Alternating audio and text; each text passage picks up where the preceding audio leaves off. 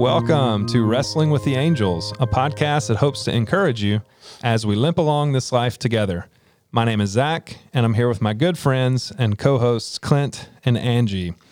And we're back after being off for a week uh, due to the ice storm down here uh, in South Louisiana. And today, we wow, did y'all hear my my throat? that was my throat. What was that? Yeah, I hope everyone could hear that. Anyway, so we don't really have a good word to talk about what all three of us are going to talk about, other than the idea of deconstruction. And so we're going to be talking about that from our own perspectives today. So if one of y'all wants to start. Uh, yeah, sort of the idea I had behind this episode was uh, based on a uh, video that Angela sent us um, from a a former Christian, uh, the the the child of a famous evangelical, and they were just talking about all the things about the Bible that didn't make sense to them anymore, and it was very angry and it was very uh, just kind of dismissive, and I. Uh, I had this idea that Zach and I have been on this spiritual journey for the last couple years, um, on our own, independently, but also together, of moving from a very systematized and a very, um, I don't know what another word would be to describe it, but a very Rigorous. rigorous and, con- and Everything's got to be thought out, logical, yeah, a, a airtight, Yeah. in our own mind, uh, system of belief, and we've sort of been leaving that and embracing mystery. Now we haven't we haven't abandoned orthodoxy. We haven't abandoned conservative theology. Um, we just probably aren't as uh, conservative to mo- to some people as we were. Now they'll hang out with the girl pastor. Yeah, yeah. we are not here under duress. Uh, and so I thought my thought process was there has to be a word for that, right? And to borrow from this sort of leaving the faith altogether, eh, whether conservative or whatever, and, and, and becoming a nun or not and not a Catholic nun, but a N O N E. Yeah, yeah, yeah. Uh, rejecting Christianity. That's called deconstruction, leaving an absolute system of thought for a not like for no absolute system of thought, and that's called deconstruction. So I was thought I've always thought of what we've been going through as a deconstruction of sorts, mm-hmm. and so I wanted to talk about today. And, and we don't have a working title for the for the pod for the episode yet, but we talked about the idea of redeeming deconstruction, meaning we're to the in the eyes of the of the world and to our more conservative brothers and sisters, we probably look like we're deconstructing. Mm. We're heading towards something that's less conservative, less absolute than where we where we were. But we're not going as far as casting away our faith. We're still very devout. We still have a, a very um, precise, I would say, definition of what the gospel is, what Yeah. the good news of, of is. Yeah, one of the, you know, if if I can, if deconstruction is tearing down structural walls and reframing them with something else, what I would consider us doing, because we can't deny that we are different than what we used to be, right? I don't want to deny that, but the structure is basically the same, like what you're saying. We've, if to borrow some language from what we're stealing from, I would consider what we've been going through as a renovation of our theology. It's so the structural walls are very much still there. We've just been renovating. Yeah, You know? So we we we had the the the gospel as far as much of Christendom for thousands of years has agreed on it. We had that. We basically said everything else we're going to be at least willing to hear other points of view on, right? And so we've we started kind of building the the house back around that central message of our faith.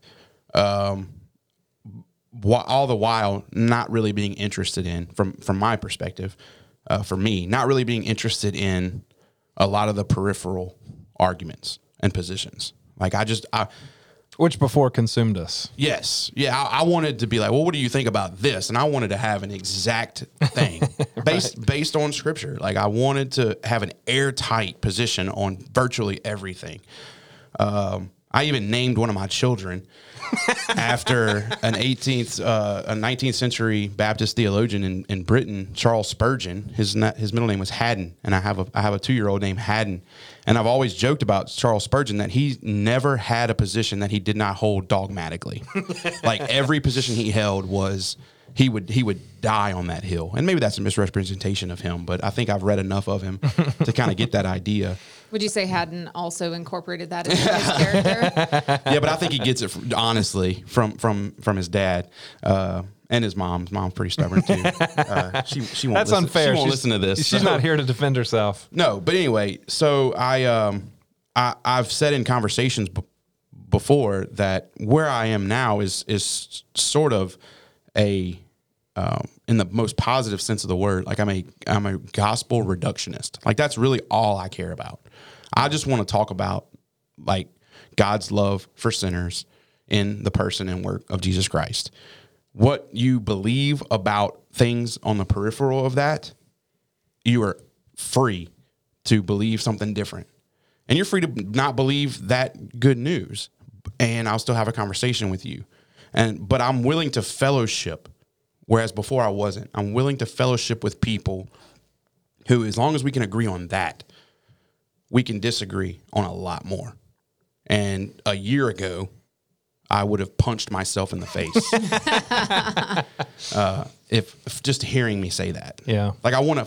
So many times on the in the car, I'm having these inner discussions, these inner dialogues, right? And I'm arguing with myself, Your- for yeah. my former self, and I'm like, man, I, I, my, the inner me who's from a year ago, who's not quite dead yet, is is hates the me now, and it's it's funny. I laugh after the hindsight, but in reality, it, it, it's something I think that a lot of people can identify with. Um, and, and one of the valuable things that I think we bring to this podcast is Angela's opinion and her viewpoint. Because correct me if I'm wrong, you sort of became a Christian in sort of this progressive stream, right? so I, I would say, knowing what I know now, yes. Knowing what I knew then, Right. no. You didn't have a Uh, I didn't have it. any framework, and so, you know, my first church, the pastor that we had had just taken over for a female pastor, so it didn't occur to me that female pastors was a unique situation. I didn't know these things. I didn't. I didn't know what the Bible said about it, and I didn't know what other denominations had to say about it. Uh, so I just thought that was normal until I became a pastor in an area that largely the don- other denominations in the area do not support female clergy. And so I, I didn't know that that was a thing until when I would introduce myself and say that I was a pastor, I would be looked at like I was a unicorn. and, you know, are you really? I've heard about you. Yeah. I didn't know you actually exist. exist. That M&M's commercial. but in my denomination, it's very common. Uh, we Mm-hmm. have we have a ton of female clergy, so I just didn't know that that was uncommon, and I also didn't know that woman women caught flack for it. Mm-hmm. Um, you know that people will find us on on the internet and like send Mm. us messages, and you know like I, I didn't know that those things existed. Uh, we also our our choir director was gay. Mm-hmm. I didn't know that that was a thing. Uh, like I didn't know that that the church would see that as I, I just didn't know It- Abnormal or uh, unorthodox, Yes, I was completely ignorant to um, much of the theology in different denominations. Well, and, and even the theology in my own, um, because I was a new Christian. I wasn't really there to find out denominationally what people believed. I was there, um, you know, building relationships with people and getting to know Jesus. Yeah, you fell in love with Jesus. Yeah. Yeah, absolutely. Um, so I would say from my end, I had already coordinated the living room space. Mm, I gotcha. If, Who- if we're going with that welcome. metaphor. Yeah, yeah, Like who was welcome and who I would sit down with. Like all that was there. As my faith matured, I had to go back. My deconstruction was more of a um, construction. I needed to put some framework. You know, early in, in my in my faith, I would say that Scripture was not authoritative in any way, shape, or form. Um, it was there, and it was, but but everything was open I I was not uncomfortable with mystery or not understanding. Although I, I am a logical thinker, so I always wanted to understand. But what stood out to me were discrepancies or differences, and so mm-hmm. that's what I wanted to solve. Mm-hmm. And then when I figured out that like you just had to accept that some of the things didn't match other things, yeah. y- you know, then that's where I, I became, well, you know, scripture's authoritative, but we also have to be open to interpretation and, and how, how the scriptures were interpreted, even when they were transferred from one language to another. Um, you know, so I, I I would say I, it took me a long time to put some framework up on what are the, what are the non-negotiables. And, and I like the way that Clint said that. Um, say that again. It was gospel, Reductionist. do- gospel Reductionist, yeah. and and that and that is where I would say I fall, um, as well. I just hadn't heard that term before, so um, Yeah, it's Clint it's- used to rail against that term. That's why he knows. Well, and that's the thing. It used to be some an argument that I used against people that think the way I do now, um, and it's a category that more conservative Christians use for less conservative Christians. Um, when and, and it, they even go as far as and I and I'm not saying they as as it, that's I didn't exist in that group. It was a group I existed in that it was a I would argue that not only do you reduce things to the gospel, but the gospel that you reduce it to is not a true one. Mm. And so that's eventually that's basically where you have to get to if you're going to be in that camp. You have to view gospel reductionism as a less than true gospel in order to cast that person out because if it if if what they have is the true gospel then they're saved. And whatever positions we have outside of that, right or wrong, aren't primary. yeah, And so um, they may affect what where we go to worship on Sunday morning, but they should not affect our ability to fellowship with someone um, who doesn't have that exact same framework. And that's where I was. I was unwilling to fellowship in a lot of ways with people who didn't have the same almost exact views as I did. Yeah, it's interesting to hear you talk because on the outside, I feel like our journey has looked very much the same, but I would describe it, I wouldn't quite describe it in the same way you did. W- One of the main things that led to uh, how I have renovated my theology and my spiritual my spirituality is I think the biggest thing is that I am far more critical of myself now than I am others. And I, I guess now that I said that out loud, that is kind of what you're describing. Yeah, sure. Is being far more critical of myself than I am I would others. say that I'm not any necessarily more critical of myself. I'm just less critical of other people. Well, see, for me, I know that I'm more critical of myself Right. because I would I would hide any sort of faults, weaknesses, mistakes, and I would point out in others. And I can only look I can only say this as I look back. I didn't know it at the time. Uh, I would point out the mistakes and the faults of others in an effort to make myself feel better about where I was um, to project an image that I've got this all figured out. When the reality is, now that I've been more critical of myself, um, I have learned that I am a I am a very judgmental person.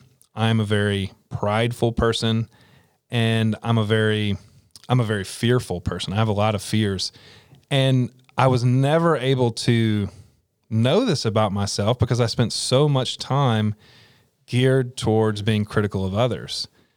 And um, what's interesting about where I am now is I spent all that effort to try and be a better person, to try and be closer to God. But where I am now, accepting my own faults and weaknesses and mistakes, my relationship with my wife is better. My relationship with my son is better. My coworkers, my friends, and first and foremost, my relationship with my God is mm-hmm. better because I can own up to those weaknesses and those faults. Whereas before I hid them to try and make myself feel better so I could be closer to Him. When the reality was I was I was just driving myself further and further away from Him. Yeah, I'm glad you brought that up too. And what, while you were talking, I had this thought that before, whenever someone would come to me with a concern or or a problem, and they would want advice or help from a Christian perspective, I had to take their problem and filter it through my very specific set of mm-hmm. beliefs, and then it would spit out this formula for how I would help them if I could. Like if I can, can I even help this person? Because they are this is messed up and here's what my position says about them now they come to me with these things, and I am much more, uh, or I try. I'm trying to be. I'm not there yet. I'm trying to to see their problem and address it from a human perspective, in that's informed by my views as a Christian, rather than filtering them through Christianity. And then if there's anything left at the end, I'll help you. Um, and it, and it wasn't like they, I, oh, you got to be be a Christian for me to help you. That it wasn't that, but I sort of, I don't know. I, I I'm much more. I see the value of of helping first, and then reasoning through some other things later, rather than the opposite of that. Now, I, it's made me a much better, I, th- I think, neighbor. Uh, it's made me a much better husband, uh, although I still suck at that. it's made me a much better father, uh, although I still suck at that. Like, I mean, I, it, What makes you more empathetic? yeah, Because I'm not this person that has all the answers. I'm not this person that has it all figured out. I'm struggling in likely the very same way that you are, and so maybe we can maybe we can figure this out together. yeah, It's kind of like Richard Rohr um, says that Jesus didn't come here to teach us how to be divine. Jesus came to teach us how to be human. And I and I love that so much because I Jesus' biggest criticism of um, the Jewish leaders were that they they took their religion so seriously that they didn't they forsake they forsaked forsake Forsook. forsook. That's not a word. They neglected the weightier Thank things. you. Yes. They they neglected people. Yeah. And, and so to me, I'd rather be wrong about my religion. I'd be I'd rather be theologically incorrect and stand before God for that than to forsake people and tell God how I did that on behalf of God's religion. Um, I- uh, that's really where I've gotten to. That if if my beliefs mean that I can't love people, then I'm I'm worshiping a religion and not God. that's a good point. And see, I can even feel myself wanting to correct you. Now, But I see, thought w- of that that passage where Jesus says, "If you didn't do it for the least of these, you didn't do it for me." Yeah.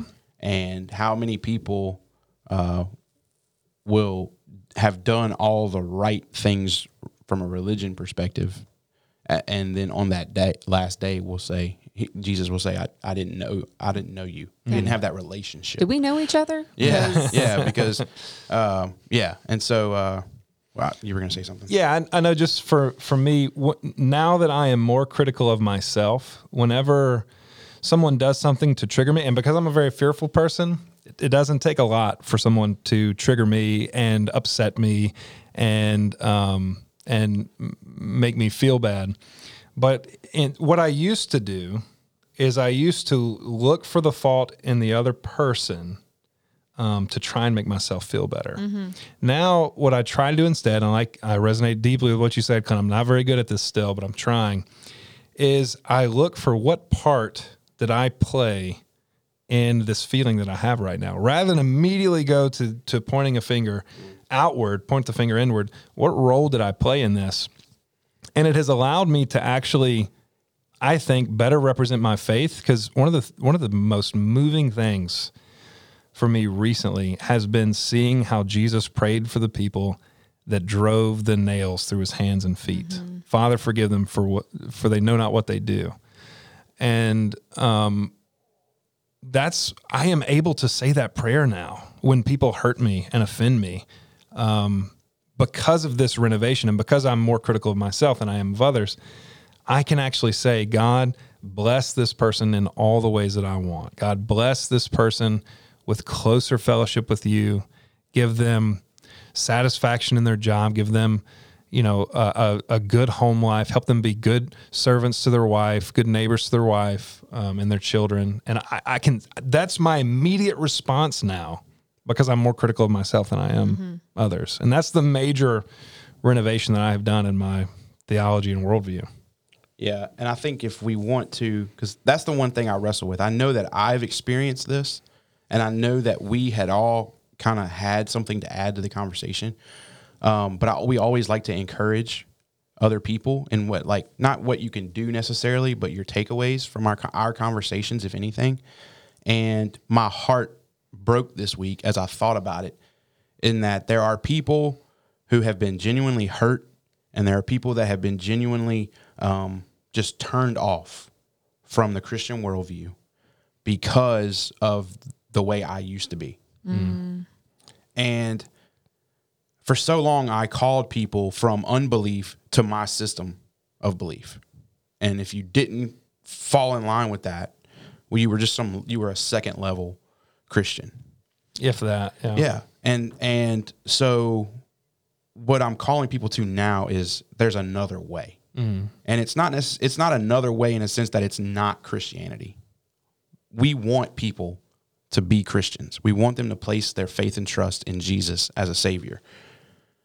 But I realize now that how people get there is different. Mm-hmm. Or the places they get to it from and the places they get to are different. And um, all I'm interested in now is that you get there. Yeah. Um, where what you do after you get there, where, where you go to church on Sunday, um, things like that are still important to me, but they're not as important to me now as the fact that that you that that I'm at least offering and holding that out to you. So if someone's listening to this today and they have no faith, know that the Christian faith you can get to is not necessarily the faith that we held at one point, like the positions that we held at one point, or the positions that a lot of people hold. Um, the gospel is what it is. It's the good news that God loves you and He sent His Son to die for you. Um, I feel like that's a good place to end. Get there. Yeah. We're all just walking each other home. Yeah. Mm. Yeah. I don't remember who said that. It wasn't me. We're going to credit it to you. Okay. And that's what we want to do today. God, we want to love others like you do.